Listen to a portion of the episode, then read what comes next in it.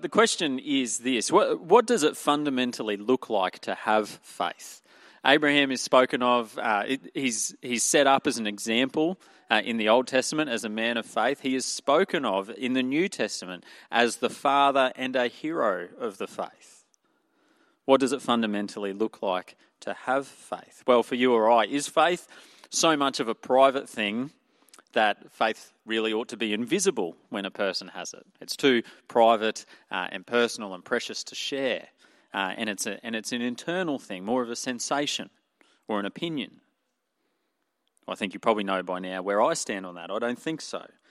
Should instead faith manifest itself? But if so, where does faith show up? What, what, what's it going to look like? Uh, is faith a thing that shows up in your mood?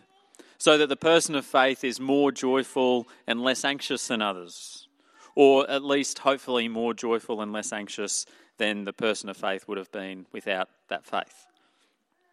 Is faith detectable but more difficult to describe, more like an aura or a demeanour? Uh, something that's uh, hard to put your finger on, but a, a kind of attractive quality uh, that you can kind of detect in a person. Is faith busy and hard working?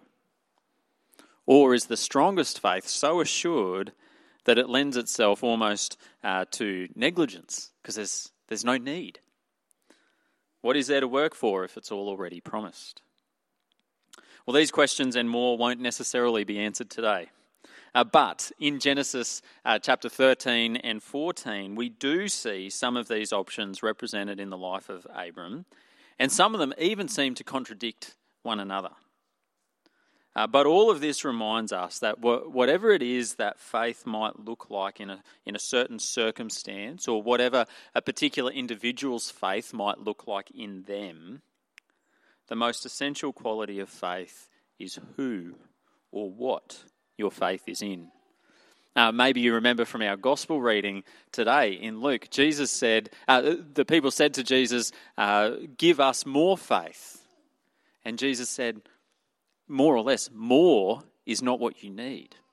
Faith as small as a mustard seed can do incredible things because it's not the size of your faith, it is who your faith is in that makes the difference. Is your trust resting on a thing that can support its weight? Is the object of your faith actually dependable for the long haul in thick and thin, in wealth and poverty, and in life and death? Because only faith in God, in God, can deliver all those things. God gives clear expectations, He makes promises, and He keeps them. And best of all, his love and his faithfulness are unconditional. We don't need to achieve them. He gives willingly and freely. Uh, there's three episodes in Genesis chapters 13 and 14. So, to uh, recap and give a sketch of, of what we've read and what's coming. In chapter 13, Abram and his nephew Lot part ways. Lot chooses to move away into the fertile land of his own choosing, while Abram stays in the promised land of Canaan that God has chosen for him. In the first half of chapter 14, Abram rescues Lot when he and his family get caught in the crossfire of feuding kings and they get carried away as the spoils of war. And then at the end of chapter 14, the bit we haven't read yet, but we will soon, we meet a mysterious man named Melchizedek. He rocks up kind of out of the blue. Uh, and 2,000 years before Christ, he is a distinctly Christ like figure. He's a king who is also a priest. He serves Abram a meal of bread and wine. And he receives the first recorded tithe. Uh, Abram pays him 10% of his wealth. And then we don't hear from him again. Well, except for two more references, which I'll come to later on in the Bible but he is a mysterious figure. If you are one of those people who I mentioned before, who at some point in your life has decided, oh, I'm going to try read the Bible cover to cover, um, I, I do remember the time that I was that I tried this and failed, but got to Genesis chapter 14 and was like, Melchizedek, what a cool name! Why haven't I heard of him? Where did this guy come from? And where does he disappear to? He is a guy who, as you read the story, captures your imagination. And that's not just true for the modern reader, it was true for the Jewish people. Uh, the Jewish people, with, without very much, really any more information about the man, were captivated by this figure. Uh, and, uh, and, and the theme comes up only two more times, but, but carries a fair bit of weight uh, in the end. So we'll get to that. But um, first, let's go back to chapter 13 when Abram and Lot separate. And remember, we're asking this question what does faith look like? Uh, what is the essence of faith? What, what does, what's its appearance in a person? And if we could condense this episode from chapter 13, where Abram and Lot separate, I would say something like this in this instance faith means doing surprisingly little, almost nothing. Uh, faith uh, means doing almost nothing. Last week we were introduced to the character of Abram. Uh, his name is changed to Abraham in chapter 17, I said before. Now, this is, this is very early human history. It's not just early in the Bible, this is, uh, this is ancient, ancient stuff. Uh, this is before things like the nation of Israel or the Hebrew people, even. Uh, this is before temples and priests and an organised religion. It's before the scriptures were written, long before between Adam at creation and Abram, which we get who we get to in about chapter eleven, uh, we um, we see a general scattering of people across the earth. That's partly God's design and partly their judgment as well, because uh, because people aren't getting along. Uh, but we also see a more general moral and spiritual decline. People are turning away from God. People are doing as they see fit. And we learn that even Abram's people didn't worship God. We get told that later on in the book of Joshua. Abram's people worshipped idols in the first instance.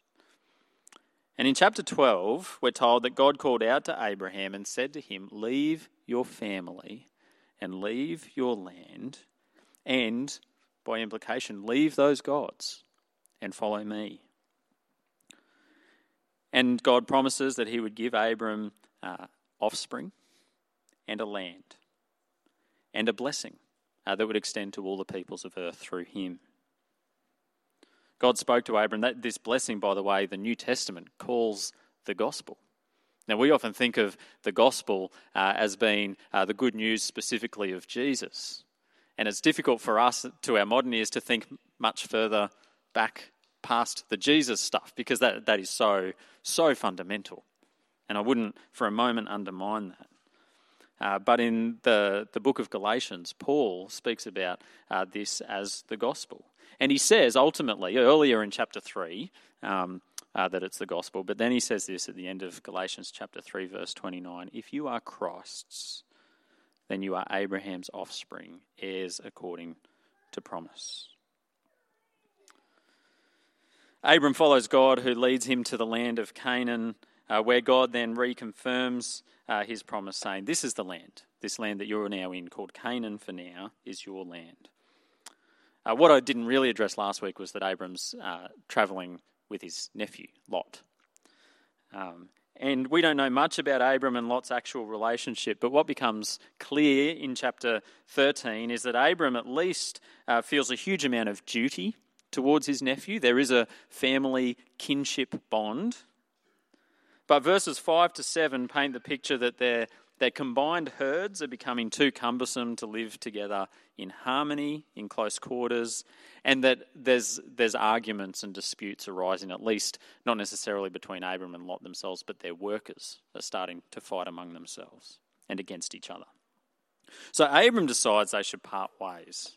But when you read what he says, the words that are behind me, uh, you can see that uh, Abram doesn't give up on his duty to family. Even though he's saying uh, we should separate, uh, he's doing so in love.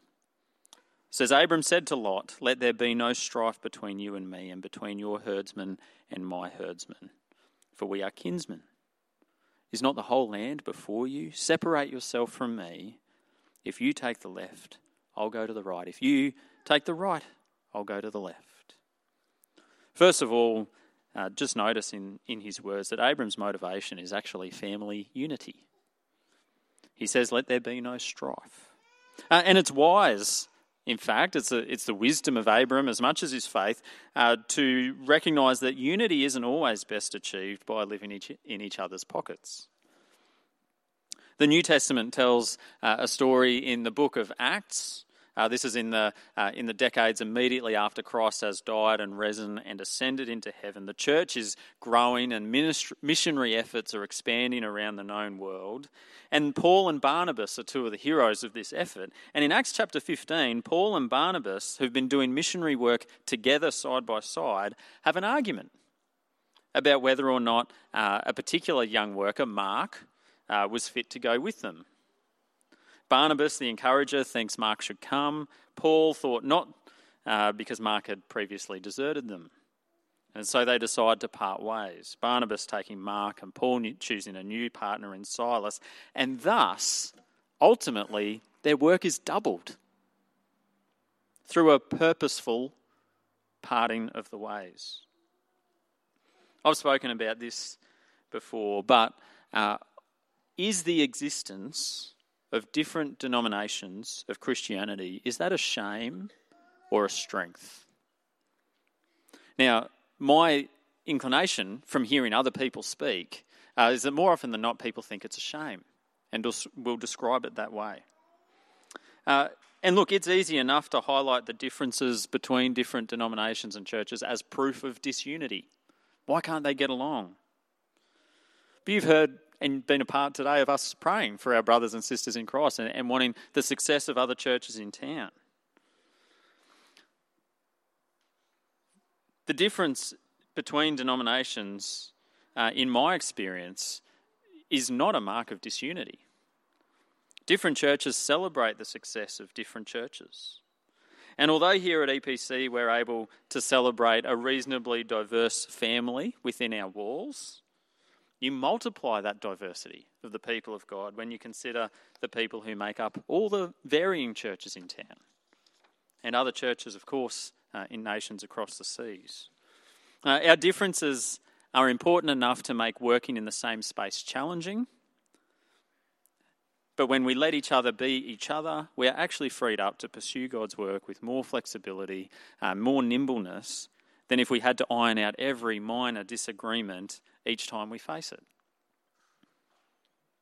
I'm very pleased, for example, for the Uniting Church to be the Uniting Church and the Anglican Church to be the Anglican Church and Calvary to do what Calvary does.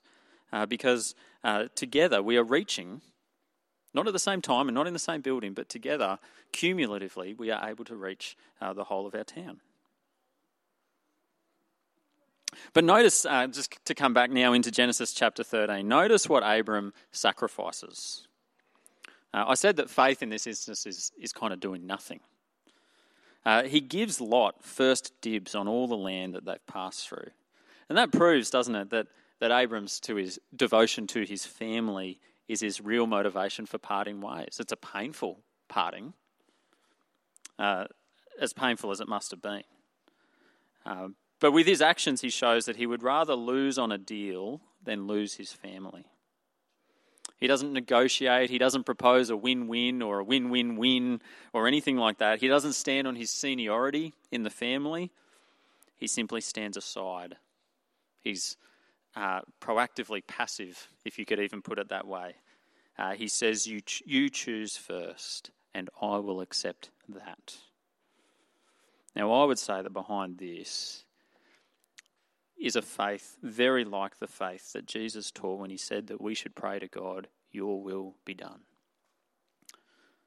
We, when we pray these words daily, if you do so, uh, are putting ourselves in His hands. In fact, reminding ourselves that we are in His hands.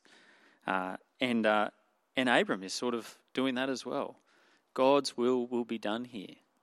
I can step aside and let it happen. That's what I mean by doing nothing. And that is actually really hard, isn't it? That's the sort of thing you can probably only pray yourself into.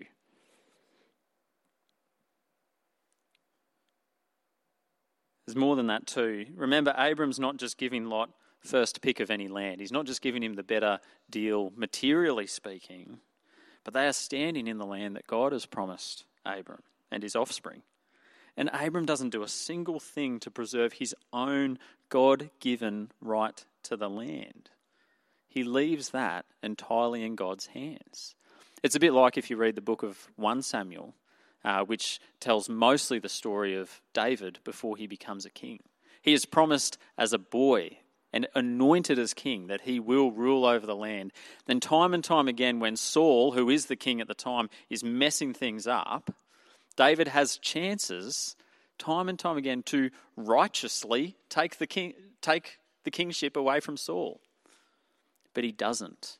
He waits. He, do, he is remarkably passive as he just lets time and God take his course, and eventually, by God's hand, he receives what he's been promised. Abram gives Lot first dibs in full assurance that the sovereign Lord would do what he promised to do. So it's worth then thinking about what is it that God has promised you? Because the way God spoke to Abram was unique, right?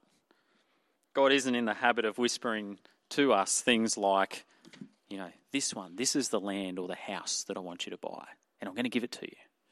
Or this is the person that you should marry.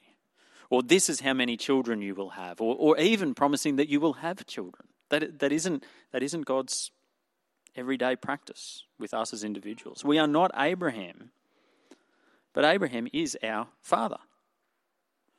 If you are Christ's, then you are Abraham's offspring, heirs according to the promise. So, what's been promised? You can make a pretty good list, but I'm just going to use the word promise uh, and focus on one thing. This is uh, the first uh, sermon after at Pentecost. Uh, when the Apostle Peter, after Jesus has uh, ascended back into heaven, he is speaking to the people. He tells them that you are the ones, uh, the Jewish people gathered, he says, You are the ones who crucified your Messiah, the Lord Jesus. And it says they're cut to the heart and they say, What should we do? And he says, Repent and be baptized, every one of you, in the name of Jesus Christ, for the forgiveness of your sins and you will receive the gift of the Holy Spirit. The promise of the Holy Spirit is for you and for your children and for all who are far off, everyone whom the Lord our God calls to himself. And another time, uh, you, you might have heard uh, the words of Jesus being taught uh, where he, he's talking about prayer and he says, uh, Ask anything you want of our Father and he will give it to you. Anything you ask for in my name, he will give to you. Um, but particularly, he highlights uh, in that sentence um, our Father will not withhold the Holy Spirit from you if you ask for him. So, Abram, and, and so uh, the Holy Spirit is not a thing that you can uh, that you can gain through your effort or your work. Uh, it is a thing. He is a person uh, that God has promised uh, to dwell inside you. What what a gift. What a promise. That is the sort of thing that, uh, that frees us up to actually be weirdly passive people, almost shockingly negligent. To say, man, God has given me everything and more that I could ever need. There's nothing left to work for. What a joy. What a privilege. What an honour.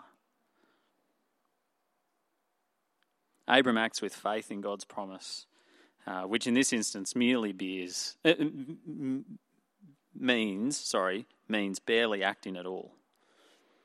And at the end of chapter 13, God reconfirms his promise to Abram that he will give him and his offspring that land that he's left with forever. But faith isn't all about doing nothing, far from it. Uh, faith also means fighting. Almost the opposite isn't it? Uh, a sort of gritty, dangerous, getting your hands dirty kind of faith. Uh, chapter 14 uh, tells us this uh, when, uh, when Abram rescues Lot. Uh, when Lot chooses his land, Lot chooses it by appearances. it's flat and fertile and green, but he doesn't take into account God's promise. also, in verse 13 of chapter 14, we discover that Sodom uh, the, the place where he's particularly chosen to dwell, uh, is full of people who are wicked and great sinners against the Lord. We'll get to that uh, in a few more weeks. But in chapter 14, uh, we find that uh, the people of Sodom don't just rebel against God, uh, them and their allies rebel also against the kings who rule over them, who have done for something like 12 years. And in our reading, we learn that this does not go well for them. It does, things do not pan out.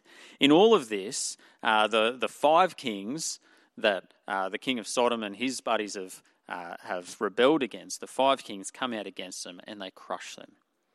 And they run away uh, with the people, taking prisoners and spoils, and in all of this, Lot and his family as well. Uh, there's an escapee uh, who runs to Abram and tells him what's happened. Uh, and verse 14 of chapter 14 is, is very interesting. This is after Abram's heard what's happened. It says, When Abram heard, this is behind me, that his kinsman, Lot, had been taken captive, he led forth his trained men, born in his house, 318 of them, and went in pursuit as far as Dan. There's a lot going on, actually, in that verse, in that one verse. First of all, Abram has trained men. Remember, Abram's not a king or a warrior, he's a farmer. So these trained men are presumably farm hands who are also trained to fight, or at least of age. The fact that Abram has men trained for battle probably tells us something about the dangers of the time and place uh, that he dwelt in. And so he's not really, uh, he's not uh, only a passive figure. Uh, he will fight when he needs to. Second, it says there's 318 of them. This is just the trained men. That's a lot of people uh, to be uh, a part of Abram's people. And remember, Abram doesn't have a single son or daughter. But it does say that they're born in his house. And they had a pretty broad idea of family. These were Abram's people, not by blood, but they were his. And, and they were happy, presumably, to be his. There, there, was a, there was a relationship and a connection. Now, one of the glaring things about Abram is that God has promised him a family and a nation, yet Abram res- remains despondent that he's got no children of his own. But we see here more than the beginnings of God keeping his promise to Abram. No son of his own, but his household is huge. There's 318 trained men born in his house, let alone all the rest. The blessing has well and truly begun. And finally, one other thing to point out in this verse although 318 is a lot of trained men, uh, when you sort of zero in on Abram and what that must mean for his household and his wealth and his blessing, it's not very many men to take to war against the combined armies of four kings, is it? Not many at all. But what Abram doesn't have in numbers, he makes up for with strategy and with the help of God. Abram himself goes into battle, it says. Uh, and he springs on them in the cover of darkness, and they defeat the kings. And when the kings and their men run, Abram and his men, Abram and his men don't rest. They follow and chase them away. They pursue them. Now that's that's aggression, isn't it? And what's more, Abram rescues Lot and all his possessions and his people, and he brings them home. Well, if faith sometimes means doing nothing and merely trusting God, sometimes it also means fighting, looking danger in the eye, applying your own God given wisdom, and getting your hands dirty in pursuit of justice. Now, it still means thoroughly surrendering all your own passions and priorities and fears to God but it means doing so to become God's chosen instrument. Remembering God's promise to Abram in chapter 12, God said these two things. He said to Abram, I will bless you so that you will be a blessing. And God also said to Abram, Him who dishonors you, I will curse. And God is using Abram to be an instrument of the very things that God has promised to Abram. I will bless you so that you will be a blessing. And Abram has been blessed with 318 fighting men born in his household so that he might be a blessing in this instance to, to rescue his own kinsman and family member Lot. And God had said to him, Him who dishonors you I will curse. And God uses Abram as an instrument of God's own curse, using Abram to bring justice to the kings who dared, even accidentally, to dishonor his family.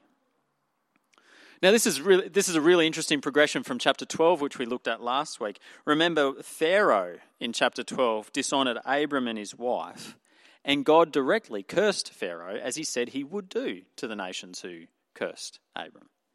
Abram didn't do anything, he was, he was passive there, kind of uncomfortably so. But when these kings, a couple of chapters later, dishonor Lot, God uses Abram to bring about his curse on these people. There, there is for Abram a, a remarkable receptiveness uh, to, to God's leading. But it's, like, it's, far from, it's far from fearful.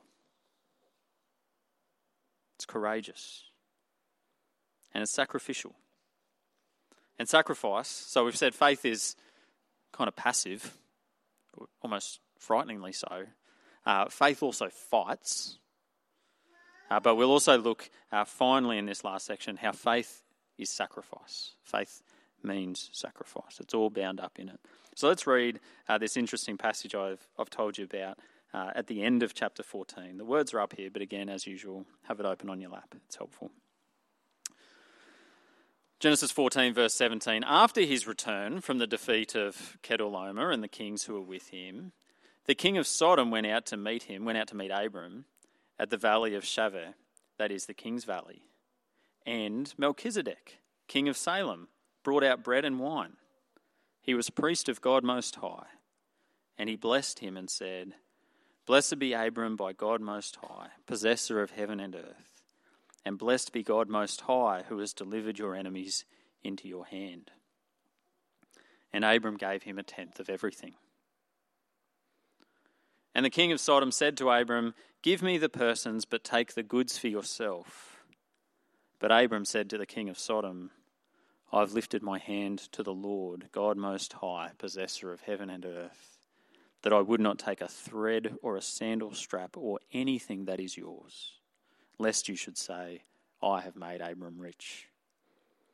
I will take nothing but what the young men have eaten, and the share of the men who went with me. Let Aner Eshcol and Mamre take their share. Faith, we see here, uh, is bound up in, in sacrifice, among other things. Uh, we'll talk about Melchizedek in a moment, but first, uh, notice uh, as I talk about sacrifice, uh, it's almost a return to what we were talking about in the first place of, of doing nothing. Uh, there's, this, there's a lack of self interest when it comes to faith. Uh, in, in the first instance, remember when they're dividing the land, Lot doesn't, you know, it, there's no self interest for Abram when he says, You take your pick first. And then, even when Abram is, you know, has people prepared to shower gifts on him uh, and reward him for what he's done, again, there's no self interest. In fact, there's only sacrifice. There's only one thing that Abram appears to receive in all of this some bread and some wine. Abram does three things that are radically anti self. He risks his life for his family. He refuses payment or accept, you know, the minimum wage for his men. And in fact, he even gives wealth away in there. And only one thing he receives is a gift of bread and wine from the mysterious Melchizedek. Melchizedek, who is he? What's he about? Where did he come from? That's kind of the point. The questions that go unanswered about him are kind of the point. Uh, his name means, Melchizedek means king of righteousness. King of Salem means king of peace. Salem, by the way, is almost certainly the shortened early version of what would later become Jerusalem, king of Jerusalem. He is a king, but it also says he is the priest of God Most High. And then in the and and then it's and then we never hear from him again in all the narrative. He's extremely significant. He is honored by Abram. But it's not clear that Abram owes him anything in particular. And he, we don't know where he came from and we don't know where he goes. It's like he just sort of exists in our imaginations eternally. And that's kind of the point. We only hear uh, him mentioned again one more time in the Old Testament. In Psalm 110, there's this prophetic line. It's a Psalm of David, uh, and it says, You are a king forever in the order of Melchizedek. Now, that's interesting because there's no known order of uh, priests, like a, there's no known priestly order of the Melchizedek sort of line. It's not like there's a priestly order of Melchizedek, but it's kind of like in the same sort of vein of mysterious, eternal, uh, kind of hard to grab, but but just inexplicable majesty of Melchizedek, then there is a priest who will come in of that same kind of ilk. Uh, and it gets picked up one more time in the New Testament in Hebrews chapter 7. Uh, and you can read this for yourself because I've left a few bits out. But, it, but uh, the author of Hebrews, uh, this is in the New Testament again after Christ, says this For this Melchizedek, the king of Salem, priest of Most High God, met Abraham returning from the slaughter of kings and blessed him. In verse 2, it points out what I've already pointed to that his name means king of righteousness uh, and that king of Salem means king of peace. Uh, he is without father or mother or genealogy having neither beginning of days nor end of life, but resembling the Son of God, he continues as a priest forever. And then, sort of speaking now uh, of the time uh, knowing of Christ, he says, Another priest arises in, in this likeness of Melchizedek, the order of Melchizedek. For it is witnessed of him, and this is the quote from that psalm I said before uh, You are a priest forever after the order of Melchizedek. In the same way that Melchizedek's, um, Melchizedek's mysterious origins have an almost eternal quality, Jesus really is eternal. In the same way Melchizedek was a king, Jesus is king. In the same way that he was king of righteousness, of peace, and of Jerusalem, that is, it's pretty hard to summarize Jesus any better. In the same way uh, that Melchizedek gives bread and wine as a meal to satisfy someone who's been in the thick of battle. Except that Jesus Christ is uniquely Lord. And the bread and wine that Jesus gives is, well, he says it's himself that he gives.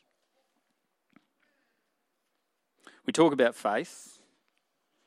What does it look like? But I said at the start that the most important thing is, is the one who our faith is in this last sort of episode in chapter 14 also uh, asks a similar question Who do we make our alliance with? Because Lot, you can see threw his lot in with the king of Sodom and these troublemaking kings who couldn't stand for themselves. Well, that is an alliance that Abram was not willing to step into. He wouldn't receive gifts from them. He wasn't going to entangle himself with these people who were anti God and, and, and rebellious at heart. Who are you willing to bargain with? Who are you willing to make your alliances with? Sort of gives an answer to who it is your faith is in. Is your faith in the world that promises wealth and every short term pleasure? Or is your faith in the Lord who keeps us by his promise. Let's pray.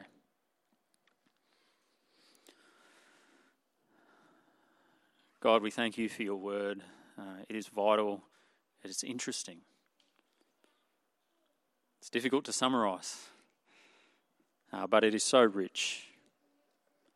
And it speaks to what, what we must instinctively know about the nature of faith that, it, that at some level, what, what we're asked to do is merely put our weight on you and let you do the things that you have promised to do.